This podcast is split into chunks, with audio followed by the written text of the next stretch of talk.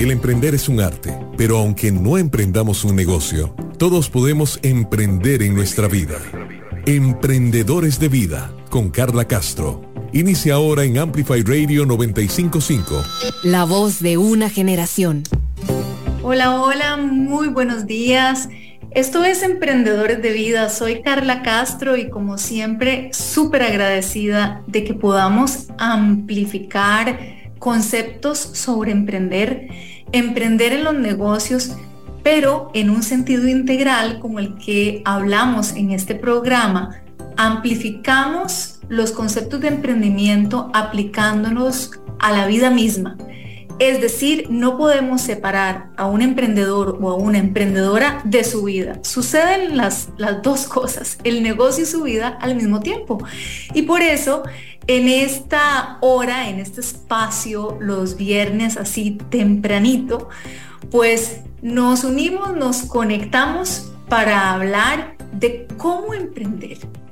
Y todos estos retos que llamamos montañas, que surgen en la vida del emprendedor, y para eso es que conversamos con diferentes invitados e invitadas que comienzan contándonos sobre su negocio, los retos más importantes, cómo han logrado superarlos, pero además hablamos pues de su vida y ese caminar, y es interesantísimo lo que vamos descubriendo en el camino.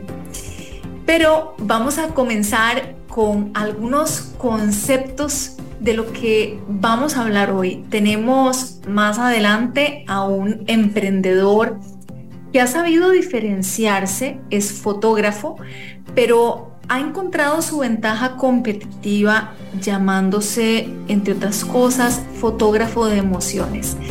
Y eso tiene que ver con su propósito, y en este programa también hablamos de lo importante que es tener un propósito de vida, de ojalá empatar ese propósito, incluirlo en nuestra estrategia de nuestra marca comercial o marca personal. Y entonces, antes de conocer a nuestro invitado de hoy, pues entonces tenemos un bloque pequeñito donde entendemos nuestra mente. ¿Por qué actuamos como lo hacemos? Entiende tu mente. En Emprendedores de Vida, por Amplify 95.5. Bueno, y en Entiende tu mente, hoy quiero conversarles sobre la felicidad. La felicidad es algo que todos buscamos, que todos perseguimos. Pero la felicidad, no sé por qué, siempre tendemos a relacionarlo con un objetivo, con un fin. Varios estudios indican que más que un fin, la felicidad es un proceso, es un camino. Y bueno, los invito, quiero hablarles de este documental que se llama Happy. Este documental es del 2011, se encuentra en Netflix actualmente. Y está basado en estudios realizados por los investigadores de Harvard y del MIT. Y bueno, habla un poco y nos hace repensar el significado de la felicidad. Cómo es importante saber quiénes somos, mantenernos en el eje, saber reconocer nuestros defectos, tener autocrítica, ¿verdad? ¿De qué trata este documental Happy? Bueno, es un documental que recorre los 5 continentes y busca hallar las claves de la felicidad por todas partes del mundo. El director se llama Roco Belic. Inició la filmación en el año 2005 y tras visitar 14 países, pues hizo el estreno en el 2011. De hecho, este es un documental que ha ganado ya muchísimos premios. Es un documental de 76 minutos y busca, persigue encontrar un punto de encuentro entre los principales anhelos de todo ser humano e indaga en dónde está la prioridad. De acuerdo, pues como a cada idiosincrasia, ¿verdad? Como les digo, visitó 14 países. Y toca pues estos aspectos más destacados que influyen en la concreción de ese deseo universal que es la felicidad. Bueno, ¿qué será felicidad? Lo tratan de definir y se lo preguntan a la gente. ¿Es el éxito laboral? El deseo, digamos, del dinero, estatus social, y lo que plantea mucho son esas necesidades mucho más profundas que son las que logran la felicidad, como las relaciones sociales, el amor y la salud. Pero bueno, para eso hay que ver el documental. El documental, una de las conclusiones, les voy a adelantar, están también relacionadas con un estudio que se ha realizado durante varias décadas, que se llama el Grand Study. Y básicamente es una investigación que ha seguido a personas que nacieron en 1938 y algunas de ellas todavía lo siguen estudiando y les van preguntando a lo largo de su vida, si están felices y qué los hace felices, ¿verdad? Este es un estudio que ha impactado muchísimo y que ha llegado un poco, influye, digamos, nos sugiere que el tema de la felicidad a veces va en cómo reaccionamos, es decir, a veces hay personas, incluso han estudiado a hermanos gemelos, pero que tienen un concepto distinto, o sea, que a veces, aunque incluso las circunstancias sean las mismas, influye el cómo reaccionamos a la felicidad. No nos olvidemos que, la felicidad o el estudio de la felicidad, que se le llama psicología positiva, en realidad es mucho más nueva. Es decir, hasta hace 75 años se estudia por qué la gente es feliz o qué es lo que hace a la gente feliz. Esto inició a finales del siglo XX. Antes de eso, lo que se estudiaba era lo contrario, ¿verdad? ¿Por qué la gente está triste o todos los temas, digamos, que le pueden provocar desesperanza y obviamente pues criterios clínicos para enfermedades. Pero el estudio de la felicidad pues es relativamente nueva. Y bueno, con el invitado de hoy vamos a hablar un poco de su propósito y definitivamente el propósito hace que las personas sean felices porque precisamente los nutre, los llena. Y los quiero dejar con esta comparación, esta analogía que en la entrevista que le realicé a Ismael Cala, él habla sobre el líder bambú. Y me puse a estudiar un poco sobre el bambú. Bueno, el bambú no es un árbol, ¿verdad? Lo aprendí, sino que es un grupo de plantas que pertenecen a la familia de las gramíneas. Y algo muy singular del bambú es que puede crecer, es la planta de más rápido crecimiento de todas. Y que puede crecer en tan solo 6 semanas. Y uno diría, wow, ¿cómo puede crecer hasta 30 metros de alto en tan pocas semanas? Y la respuesta es porque no son 6 semanas. Le toma hasta 7 años echar raíces. Lo que pasa es que no se ve nada, ¿verdad? Probablemente quien lo cultiva es como, quien lo siembra, perdón, es como, ¿por qué esto no sale? ¿Por qué esto no sale? Bueno, porque está echando raíces, está creando sus cimientos. Y luego, cuando ya se ve un brote, entonces el bambú agarra para arriba, ¿verdad? Muchísimos metros y crece rapidísimo. Entonces, bueno, qué metáfora más linda en el sentido de compararla con cómo nosotros estamos poniendo las raíces, cimentando las raíces de nuestro ser, cómo nos preparamos y muchas veces necesitamos comenzar desde ahí, desde esas raíces, para luego que cuando brote sale a la luz, ¿verdad? Es visible. Entonces, bueno, mucho que pensar, mucho que reflexionar y van a ver que ahora con lo que nos comparte nuestro invitado, a quien le agradezco que abrió su corazón, va a hablar de sus pasajes en depresión, de cómo lo ha superado, de cómo incluye su propósito de vida en su trabajo. Y también, bueno, esos retos y esas caídas de las que tanto aprendemos cuando nos comparten los emprendedores de vida.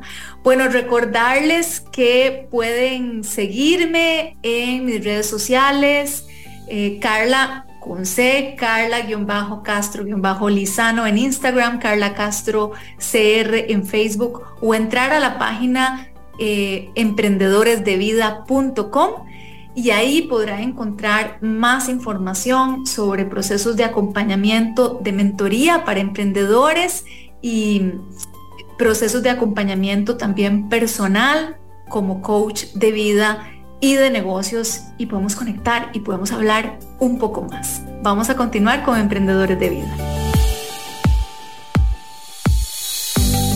Y estamos hoy con un invitado para mí muy especial que estuvo hablando en Emprendedores de Vida.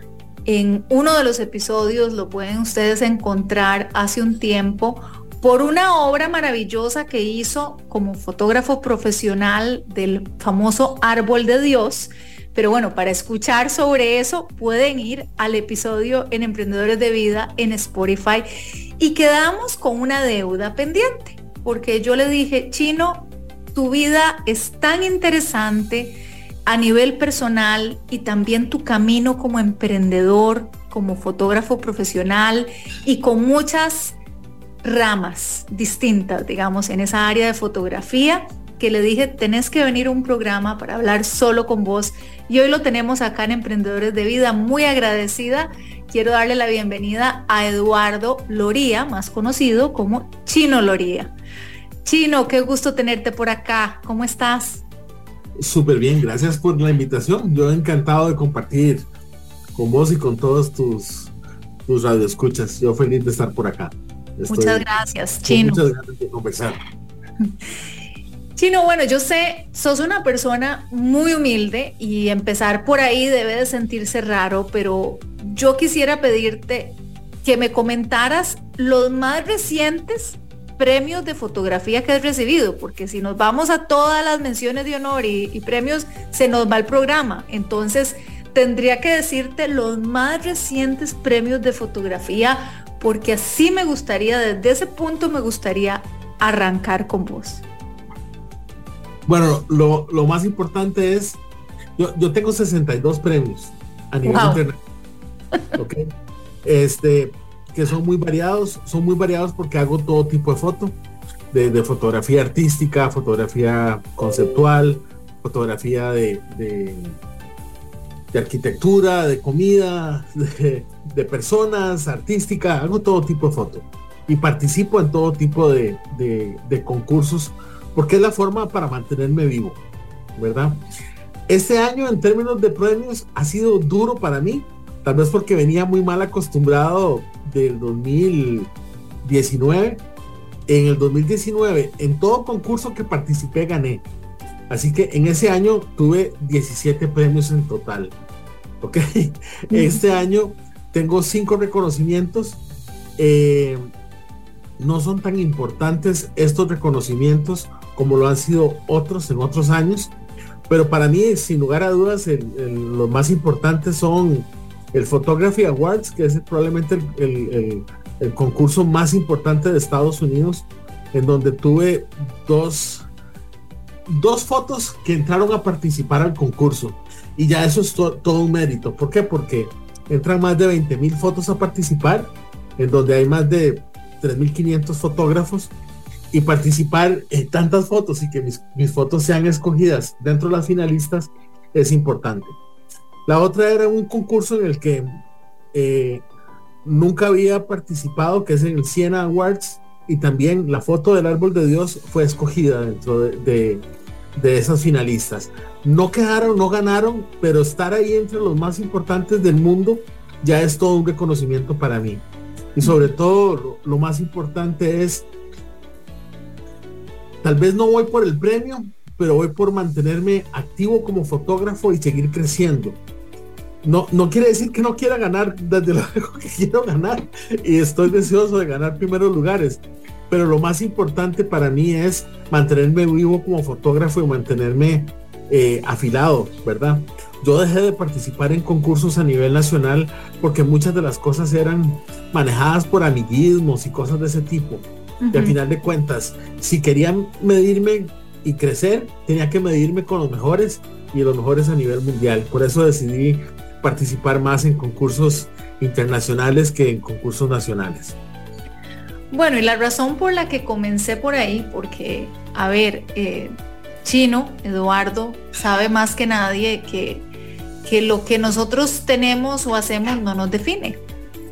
Y este programa presenta a sus invitados de una manera integral desde el set, y vamos a hablar de todo un poco, ¿verdad?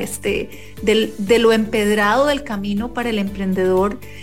Y Chino, vos sos el ejemplo, porque los emprendedores en áreas artísticas, como es este caso, ¿verdad? Con la fotografía, por un lado, quienes los vemos desde afuera decimos, bueno, qué lindo, ¿verdad? Porque están siguiendo su pasión, ¿verdad? El arte, ¿verdad?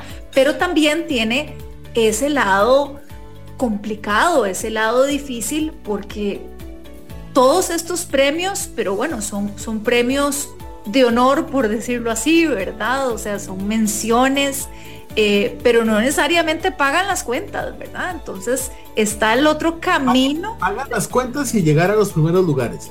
Ok. Digamos, okay. En uno de los concursos hay una bolsa de $25,000. Ok. ¿Te explico?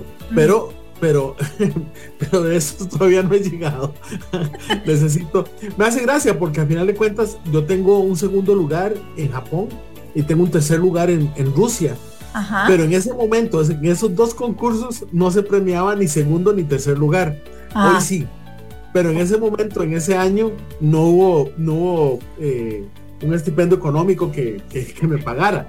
Uh-huh. Pero ya casi, estoy segura que tu motivación no es necesariamente solo la económica. Es una motivación muy integral. Es muy integral. Y también va hacia querer estar en los primeros lugares, y para eso hay que luchar y hay que seguir trabajando. Bueno. Y mantenerse activo, mantenerse vivo, estar en los primeros. Hay que trabajar y hay que esforzarse, ¿verdad?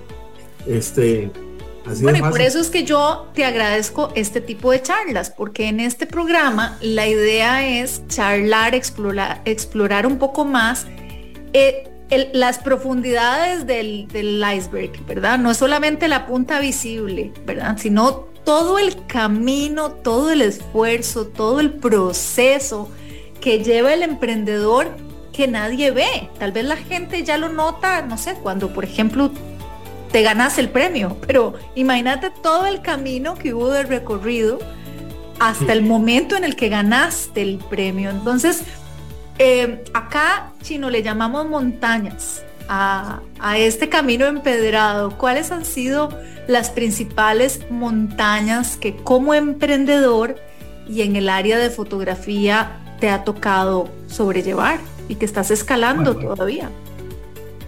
A veces se nos olvida que pasamos una pandemia, y la pandemia básicamente me eliminó mi mercado, porque eliminó eventos, porque eliminó el que nos abrazáramos y nos viéramos y tuviéramos reuniones de familia, que es lo que yo hago.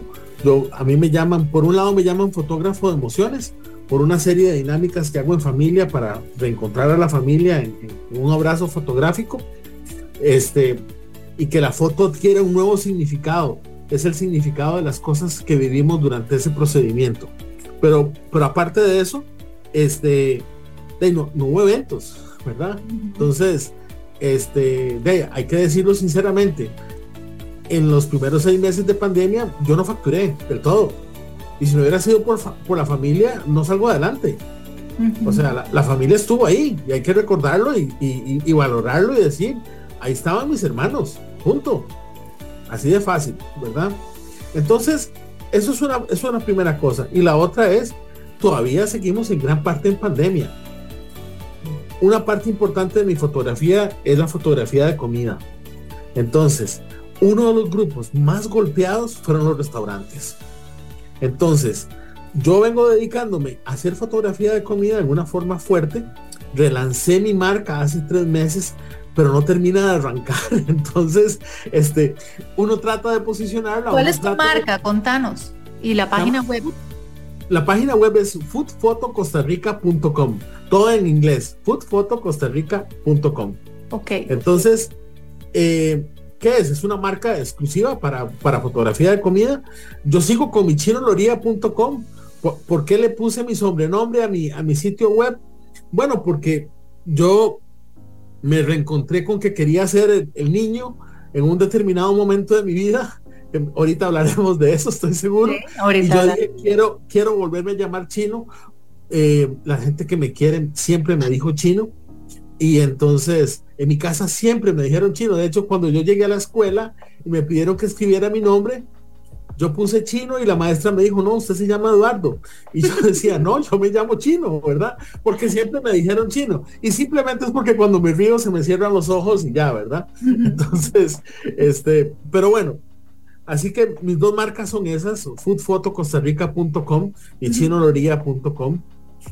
Y ahí pueden ver las bellezas de fotos, digamos, que has hecho, las que han ganado premios, sí. También lo versátil que sos, porque entonces nos estás contando que creaste esta marca para especializarte, digamos, como oficialmente promoverte en la rama de fotografía de comida, pero también haces fotografía de retrato, eventos, de familia, modas, de todo. Sí, okay. Sí. Ajá. Y hago fotografía comercial. Ok. Ajá. Y corporativa, ¿no? También, sí, todo. Corporativa. Ajá. Que va desde un retrato hasta una empresa completa que necesita presentar su marca y su imagen, ¿verdad? Entonces, sí. Uno de mis mejores negocios, el que busco con mucha frecuencia, son los hoteles. Porque los hoteles tienen la parte comercial, quieren promover sus instalaciones con la parte arquitectónica, tienen eventos y aparte de eso tienen comida. Una parte importante de los hoteles es sus restaurantes. Entonces, un hotel es un buen negocio para mí. Aunque usualmente son 3 decisores diferentes, pero sí. Uh-huh. Para seguir con esto de tus montañas, entonces, aparte de esa montañota que es invertir en esta marca de comida y que tal vez no ha tenido el resultado esperado de forma inmediata, pero conversábamos antes de esta charla que qué dilema el de los emprendedores, ¿verdad? Que a veces le apostás a algo y no necesariamente el fruto florece, digamos, o el fruto se da, ¿verdad? En el momento que querás, pero tal vez estás a las puertas de que se abran las puertas. ¿Me entendés? Esa incertidumbre es en gran parte un gran enemigo, ¿verdad? Cuando sembras café, vos sabés de que el café va a tomarle un tiempo, que el cafeto tiene que crecer para poder tener una producción. Usualmente se dice que es entre 3 y 5 años, el cafeto, ¿verdad? Pero vos sabés que produce y que produce en ese momento. Ahora, ¿cuándo saber que le has apostado tanto y que si va a dar fruto o no va a dar fruto? Bueno, hay un tema de fe, pero también hay un tema de ser práctico y decir cómo tengo que ajustar velas para que funcione y que funcione, porque al final de cuentas tiene que funcionar. El empresario no espera un 15 o un 30 de mes para que le paguen un salario. Generamos lo que nos vamos a comer, es así de fácil. Así es. Y aparte de esa montaña y también la montañota de la pandemia, ¿cuáles han sido otros retos que como emprendedor has enfrentado? Bueno,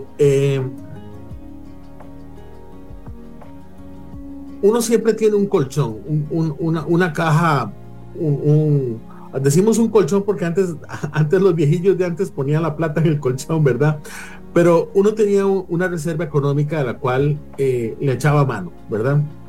Hace unos 4 años esa reserva económica se acabó en mi caso porque se me echaron a perder 2 cámaras en cuestión de mes y medio. Entonces hubo que comprar y salir a comprar cámaras en un momento en el que bueno, se usó el colchón para lo que era, para las emergencias. Uh-huh. Pero yo al día de hoy no he vuelto a recuperar ese colchón que le daría a uno mucha tranquilidad, porque uno sabe que con eso pagas el agua, la luz, el teléfono y lo que tenga que moverse. Creo que esa falta de liquidez mata a los empresarios, ¿verdad? O por lo menos en mi caso complica un poco a veces el movimiento. Pero bueno, también tengo otras herramientas que me han servido. Yo estoy en un grupo muy fuerte de networking, donde hay un grupo de empresarios que nos apoyamos mutuamente. Entonces, Muchas veces escuchar solamente el positivismo del otro que está a la par nuestra luchando, ya uno dice, salgo encendido porque escuché a alguien más cómo enfrentó esto, ¿verdad? O gente que es creativa o solamente ir viendo cómo van transformando sus propios negocios, te dan ideas de cómo hacerlo, ¿verdad? Uh-huh. Aparte de la ayuda directa, ¿verdad? Yo te cuento, una compañera me dice, usted tranquilo, no se preocupe. Inventó hacer una sesión de fotos para todos y cada uno de los miembros del grupo de networking y de ahí salió la plata de Navidad que yo tanto estaba buscando. Entonces, por un monto mucho más pequeño, cada uno paga por un retrato y bueno, esa no es mi modelo de negocios, pero perfectamente lo puedo aplicar, ¿verdad? Yo usualmente no hago mini sesiones de retrato, hago sesiones de retrato de por lo menos una hora porque me gusta que la gente salga con varias poses, diferentes formas de vestir, etcétera, diferentes inclusive iluminaciones. Esa es mi forma de hacer, pero bueno, me puedo acoplar a una idea que me pareció genial y que al final de cuentas deja $300 en mi bolsa, ¿verdad? Así que fantástico. Uh-huh. Bueno, eso es una excelente herramienta, ¿verdad? O sea, la utilización de estas sesiones de networking que lo que hacen es ayudarte con el boca a boca. Bueno, tal vez podríamos explicar un poco la dinámica para que la gente entienda y si alguien te está escuchando diga, estoy en las mismas, me identifico al 100%. Y vos has encontrado en estas redes de networking una salida, te han salido todo tipo de trabajos e incluso como diferentes modelos como esto, ¿verdad? Que creas productos nuevos. Contanos como en qué consisten para...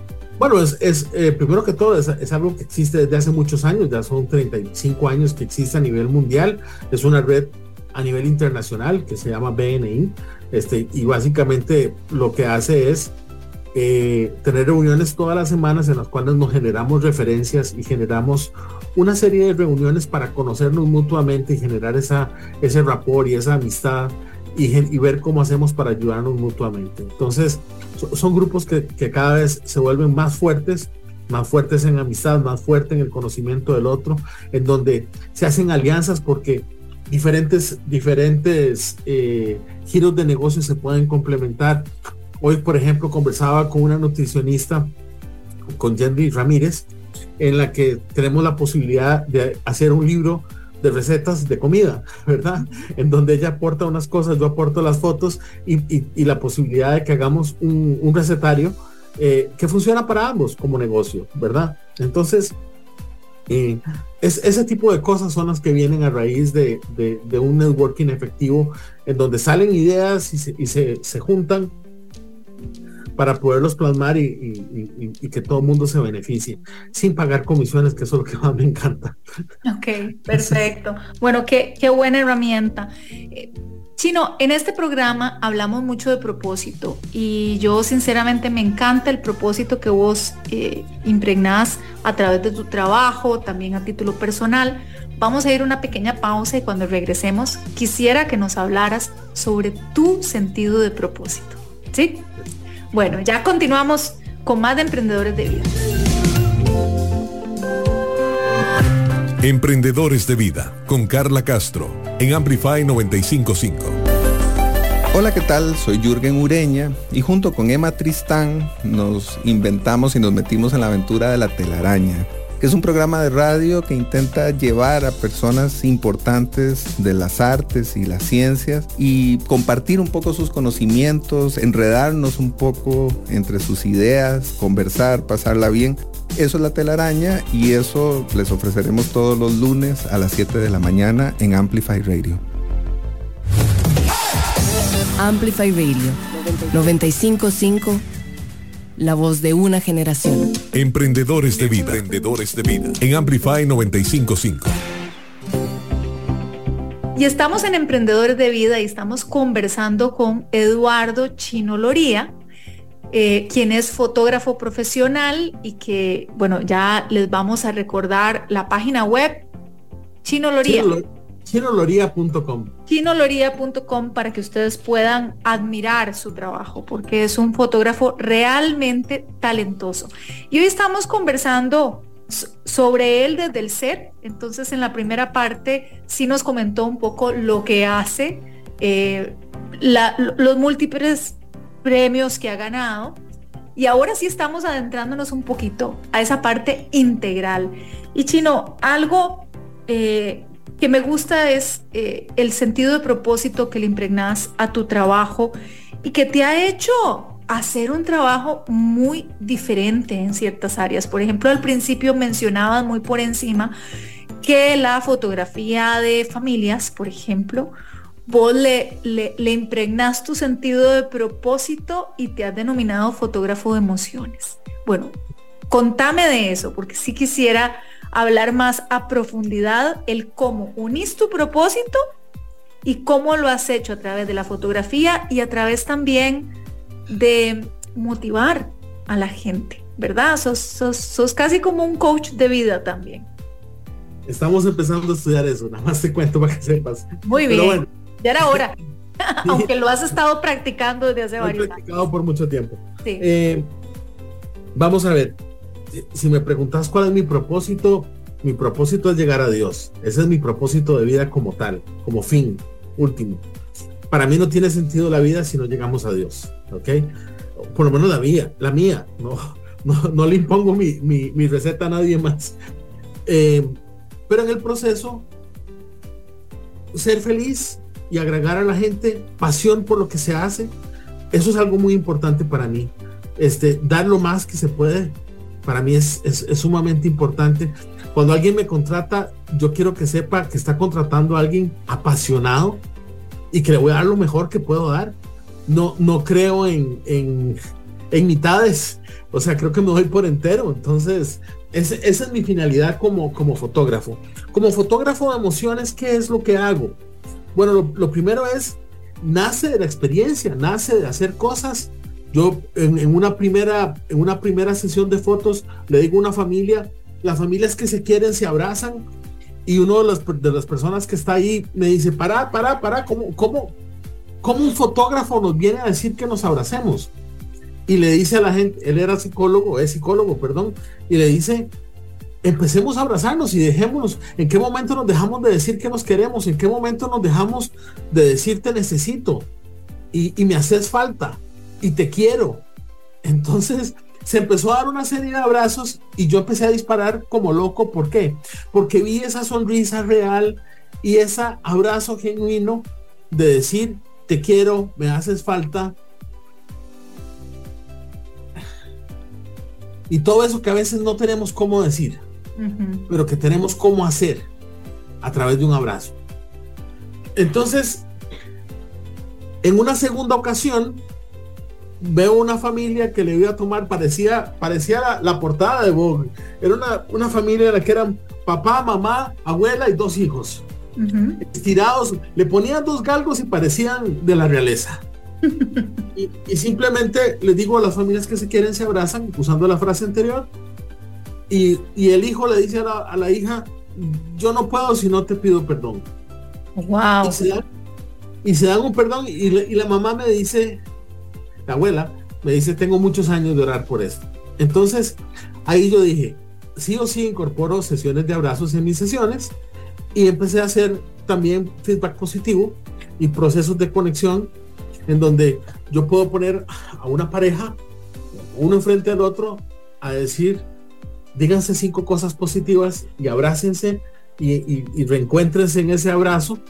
No se vale sacar trapos sucios, no se vale dar quejas, solo cosas positivas. Y tal vez ya te lo imaginaste, pero si te pongo con mamá, y si te pongo con papá, y si te pongo con tus hijos, de pronto decís, wow, no sé qué me diría mi papá o qué me hubiera dicho mi mamá positivo, ¿verdad? Entonces, tengo experiencias como una amiga que me llama y me dice, mi abuela acaba de morir y todo lo que le tenía que decir en vida se lo dije gracias a vos. Ah, qué lindo, cómo llena eso, ¿ah? Y tengo una foto que me lo recuerda. Entonces, olvídate del tema fotográfico, ya no importa a qué velocidad la disparé, que si los colores y que la saturación y que si la línea, sino es qué significa la foto. La foto significa el día que le dije a Mima, porque así le decía, que ella era más importante inclusive que la mamá. ¿Por qué? Porque veló toda su vida por ella. Entonces transforma esa vida, ese fotógrafo de emociones. O otra anécdota que te cuento rápidamente. Uh-huh. Cuatro hijas, mamá y un esposo que viene de una finca de esas de vacas en donde todas sus manos son llenas de callos, y como yo siempre les digo que pueden cambiarse, las muchachas y la esposa se van a cambiar, y el señor como peleando conmigo me dice: yo no creo nada de estas pendejadas, no creo nada de abrazos, ni me gusta, ni nunca las he abrazado. Y yo me puse a arreglar el flash que no ocupaba de arreglo y le dije: hasta las vacas le dan cariño a los terneros. Oh. Eso fue lo que le dije, no le dije más. Uh-huh. Y cuando regresaron esas chiquitas, ese señor se entregó en un abrazo, porque entendió que el abrazo no es de uno, sino para la persona que se lo das. Uh-huh. Uh-huh. Entonces, ese proceso del fotógrafo de emociones nace de una serie de experiencias que están ahí, que salen. Solo una vez no salió en la forma en la que yo tenía previsto. Hice una sesión de novios y el novio no supo reconocerle 5 cosas positivas a la novia, y de la novia canceló la sesión, la boda. Pues de pronto se salvó, tal vez no era lo que yo tenía previsto, pero... Pues, bueno, pero eso, vos lanzaste la pregunta, las respuestas, y así es en el coaching, ¿verdad? Las respuestas son de cada uno, y por eso es que es tan rico el proceso, porque en esas respuestas encontramos... Exactamente, o sea, te remueve y te hace reflexionar, porque tal vez no habías pensado en esa respuesta, o te da una nueva perspectiva, entonces te transforma, pero las respuestas las encuentra la propia persona, ¿verdad? Las encuentra cada cual. Así exactamente. Es. ¡Wow! ¡Qué excelentes anécdotas! Chino, qué interesante esto que me comentás de cómo has podido integrar tu sentido de propósito, que es llegar a Dios, en tu trabajo, ¿verdad? Y en el trabajo que haces de fotografía, pero también a nivel personal hablábamos que eso te ha abierto la puerta a descubrir otros talentos que tenés, ¿verdad? Si pudiéramos decir como tu Ikigai, ¿verdad? Y cómo a través de otras ocupaciones podés seguir poniendo en práctica este propósito. Contanos de eso, digamos, de qué es lo que te ha abierto un poco la perspectiva de querer ayudar a otras personas. Bueno, yo pasé un largo proceso de depresión, pasé 10 años de depresión, un largo periodo, si te das cuenta, en ese momento era más del 20% de mi vida que había pasado en una depresión profunda, medicada, con ayuda, y que buscaba por todas las formas de salir de esa depresión y no la encontraba cómo. A veces la gente habla de depresión y está hablando de tristeza, pero yo estoy hablando de depresión, estoy hablando de una enfermedad en donde hay un desequilibrio químico dentro del cerebro, en donde te es imposible entender y salir adelante en muchas cosas, porque la química está equivocada, porque no están. Y esa depresión fue una respuesta a un mal divorcio y a una serie de circunstancias en las que yo no supe responder a esas circunstancias de vida. Y te puedo decir que durante 10 años luché fuertemente por salir de esa depresión y no encontraba la forma. Aunque tenía un psicólogo, aunque estaba medicado, y fue gracias a un taller que ahí fue donde te conocí, uh-huh. En el que entré un viernes apuntando hacia el sur y salí un domingo apuntando hacia el norte, entendiendo que había una forma para salir. Y después vino un segundo taller que me dio más herramientas para poder permanecer ahí. De eso hace 9 años. Eso fue en el 2013. Ha pasado mucho tiempo. Vos lo celebrás como una fecha clave, ¿verdad? En tu vida. Es una fecha clave para mí, en donde yo la celebro en mi Facebook. Yo siempre publico que hace tanto tiempo salí de la depresión. Eso hace que mucha gente me pregunte cómo hiciste y demás, y para mí es difícil porque me doy cuenta que hay gente que está pasándola mal y no necesariamente tengo todas las herramientas para poderles ayudar. Algunas veces puedo dirigir hacia médicos y gente especializada. He tenido amigos y amigas que han estado a punto de quitarse la vida y que ven mi mensaje en Facebook y gracias a Dios todavía siguen estando con nosotros, solo por la misericordia de Dios, porque no puedo entender otra forma. Uh-huh. Y lo que puedo decirte es... encontré una serie de herramientas y un grupo de personas que me ayudaron a salir de esa depresión y doy gracias a Dios por eso. O sea, fueron momentos tremendamente difíciles y podría decir que había momentos en los que ya ni esperanza quedaba, ¿verdad? Y gracias a Dios estamos aquí y puedo contar que han sido 9 años de una lucha, de muchas cosas, ¿verdad? Yo perdí gran cantidad de amigos, perdí dinero, perdí propiedades, perdí muchas cosas, bienes que tenía y que ya no están, ¿verdad? Y mucha gente se alejó y todavía se aleja porque cree que sigo ahí, ¿verdad? Uh-huh. Yo no estoy ahí, yo soy muy diferente de lo que era hace 9 años y muy diferente de lo que era hace 15 y 20 años. Es más, te diría que soy otro diferente al que era a principio de este año, porque cada vez... A veces yo lo interpreto como que a veces la gente no termina de aceptar que una persona muestre su vulnerabilidad. Así es. Lo malinterpreta, ¿verdad?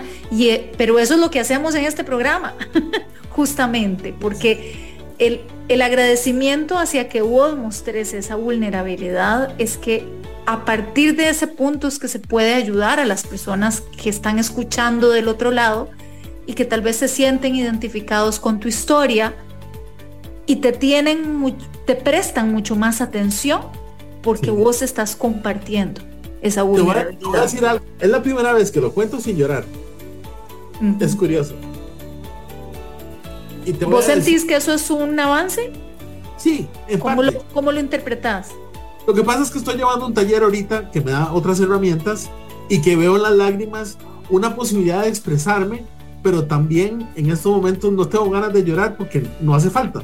Tampoco hace falta las lágrimas para decir pobrecito, no las necesito en este instante. Si me dan ganas de llorar y lloro, pues lloraré, no tengo problema con eso. Pero sí quiero decirte, ha habido algunas caídas durante estos 9 años, pero han sido muy pequeñas. Pero la más dura de todas fue en enero del 2020, antes de entrar a pandemia. Enero del 2020 para mí fue un infierno, porque volví a la depresión y no encontraba una salida. Y lo que puedo decirte es que tuve pánico, porque no encontraba, yo decía, no puedo volver a ese infierno que se llama depresión. Okay. Y solo porque Dios es grande pude salir adelante, okay.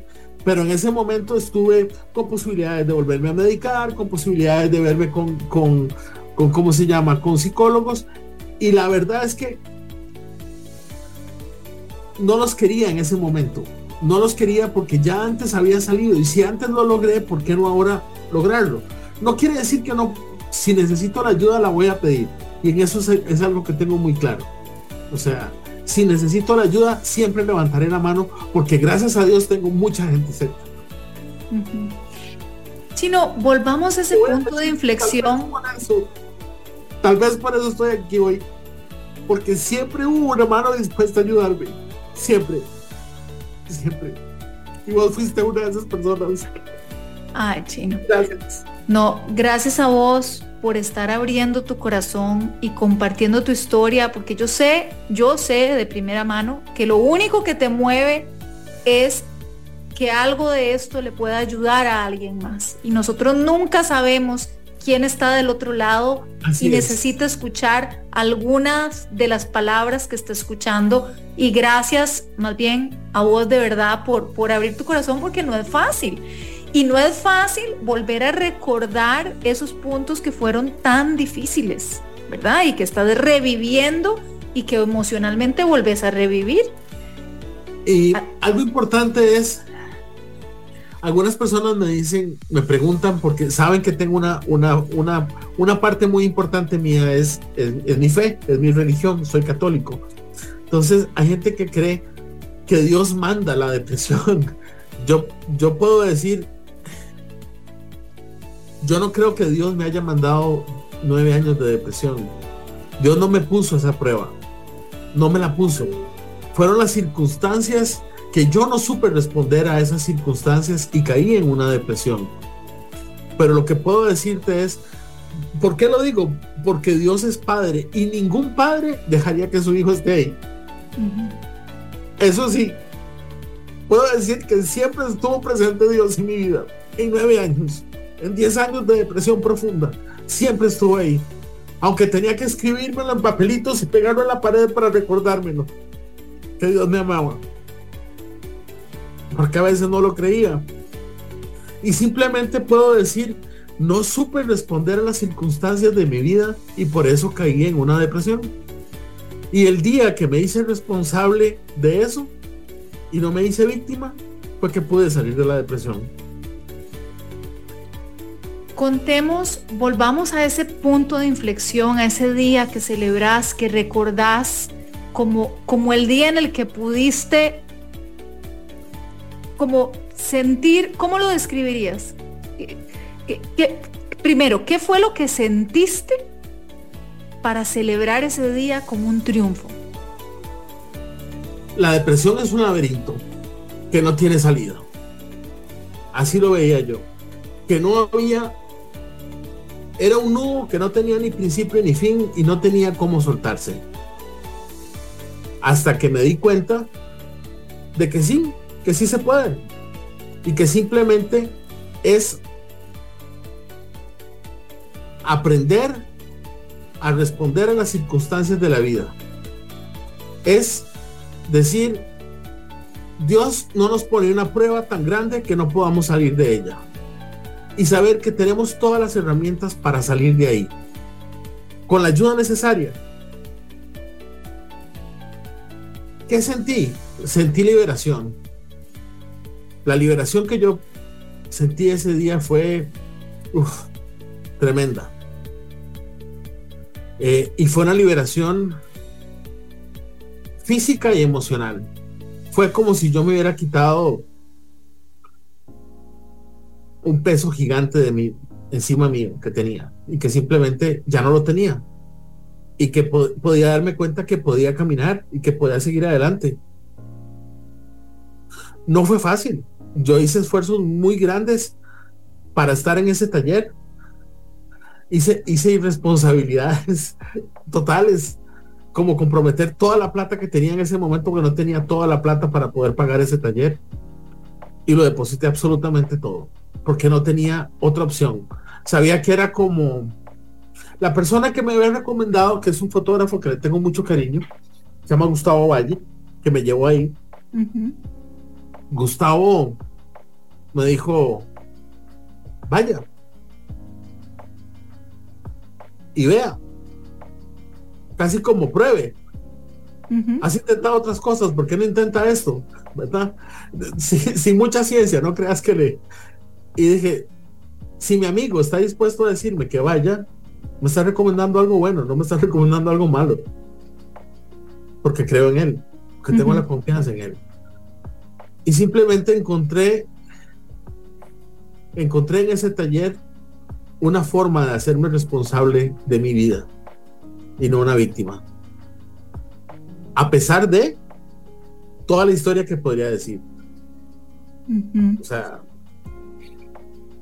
¿cuáles herramientas de ese fin de semana? Y porque bueno, fueron 2 talleres, ¿verdad? De superación correcto. Personal, ¿verdad? Correcto. Donde el aprendizaje no solamente se da del facilitador, ¿verdad? Del coach, sino también de la gente que asistió, ¿verdad? Es impresionante la energía que te transmite la gente. Y yo también recuerdo el cómo entré derrotada y sintiéndome ¿Nada? Fracasada. ¿Sí? Y salí empoderada, dando una frase de celebración, digamos una frase de empoderamiento, donde yo me autodefinía totalmente a lo contrario de lo que yo me venía sintiendo. Bueno, ¿te acordás de esas palabras? Sí, claro, mi contrato de vida ha cambiado mucho. Ajá. Ha cambiado 4 veces durante 9 años. Pero ajá, mi contrato inicial, ¿qué es un contrato de vida? Es como una frase, como un mantra que decimos de qué es lo que queremos para nuestra vida. Ajá. Entonces, yo decía en aquel momento, yo soy un hombre feliz, libre, ordenado y exitoso. ¿Ok? Bueno, mi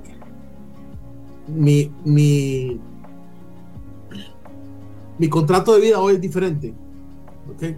Mi contrato es, yo soy amor, soy paz, soy prosperidad. Y olvido el cuarto, qué pena. Bueno, pero ya solo esos 3. Lo que pasa es que lo cambié la semana pasada, entonces... Pero que así es, estamos en construcción constante, ¿verdad? Y en ese momento, hace 9 años, necesitabas luz, esas palabras. Soy luz, soy amor, soy paz, luz, soy abundancia. Ese es mi mantra. Ok. Ese es mi... No quiero decirle mantra, ese es mi propósito de lo que quiero para mis próximos años. Eso es lo que quiero lograr en mi vida. Ser luz para otros, ser amor para otros, ser abundancia para otros, ¿ok? Uh-huh. Ser paz para otros.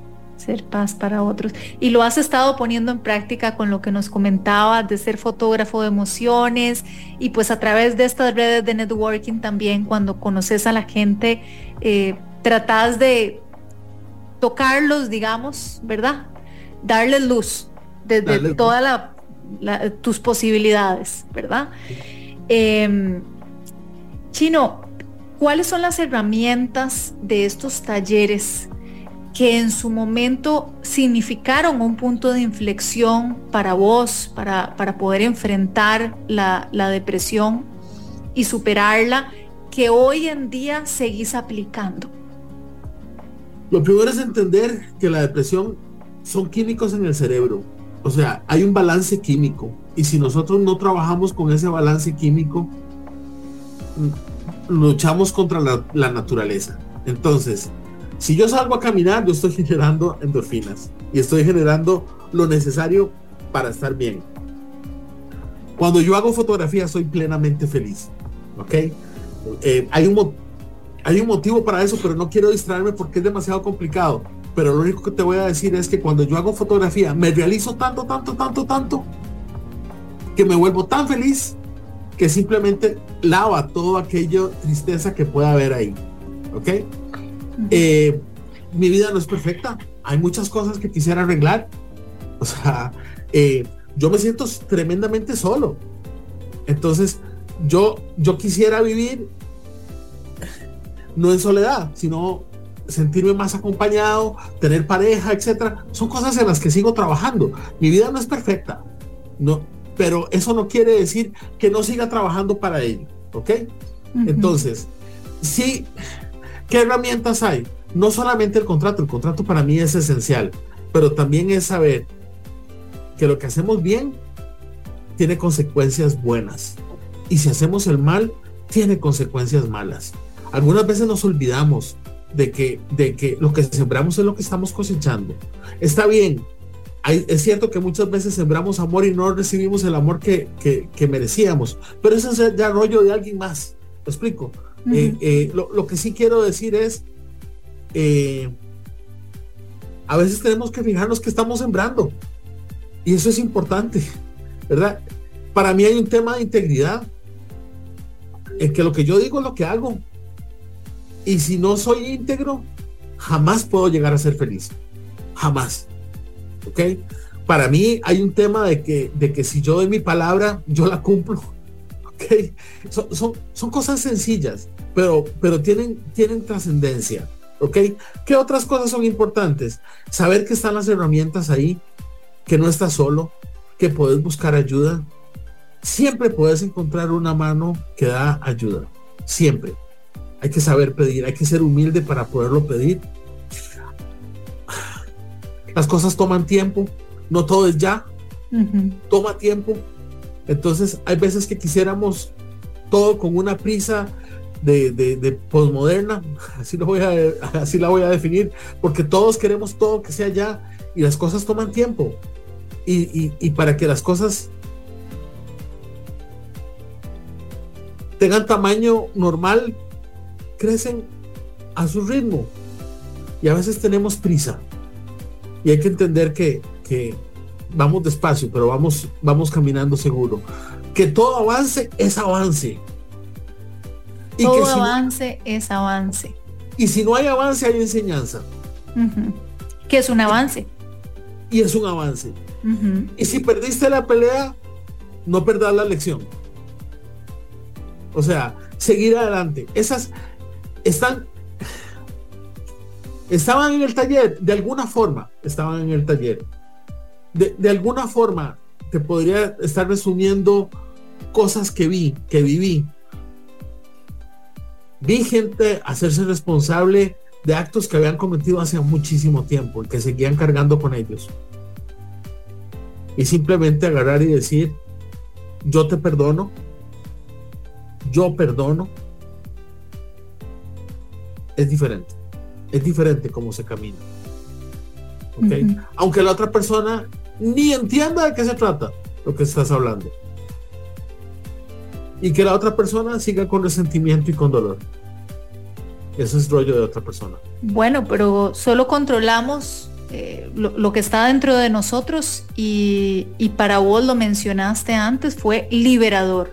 O sea, muchos de los ejercicios de este taller que continuaste aplicando fueron liberadores. Fueron liberadores. La otra cosa, ese taller tiene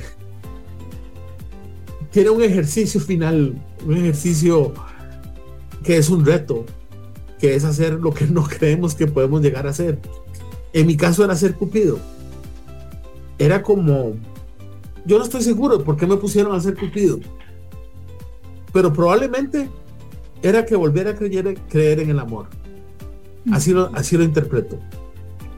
Y creo en el amor. ¿Lo ves en tus fotografías? Lo veo en mis fotos. ¿Lo ves a través del lente? Sí. Y hay veces que la gente no entiende lo que uno impregna en cada foto.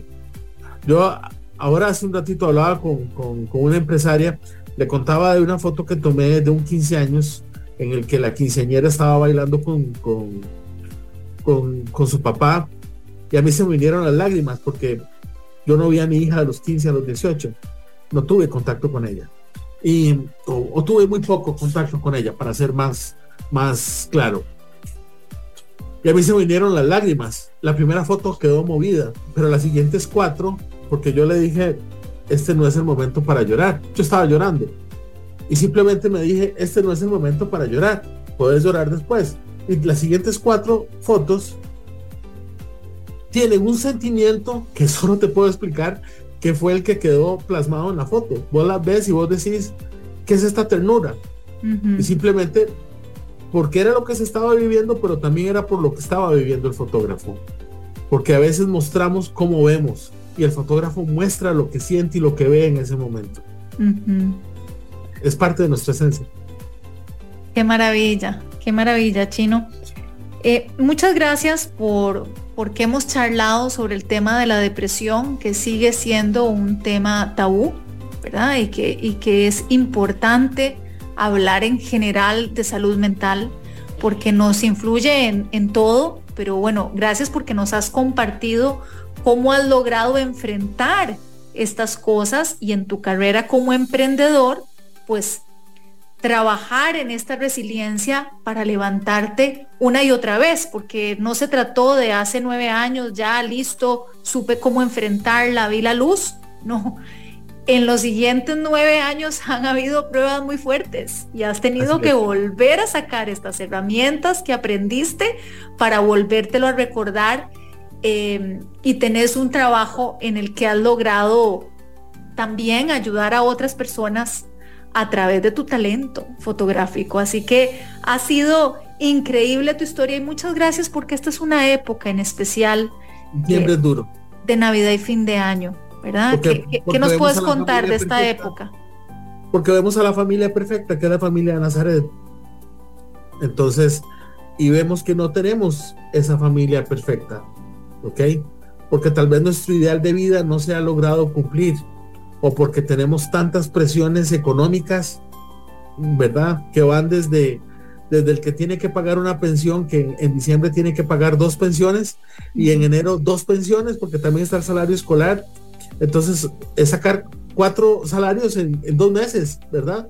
Uh-huh. Y que para mucha gente es muy difícil, o en circunstancias específicas de que tenemos un ideal equivocado de que es Navidad, ¿verdad? Porque no es la venida de Cristo, sino que es entregar un montón de regalos y gastar un montón de plata y viernes negro y lo que sea, y creer que si no tenemos el último iPhone no somos exitosos.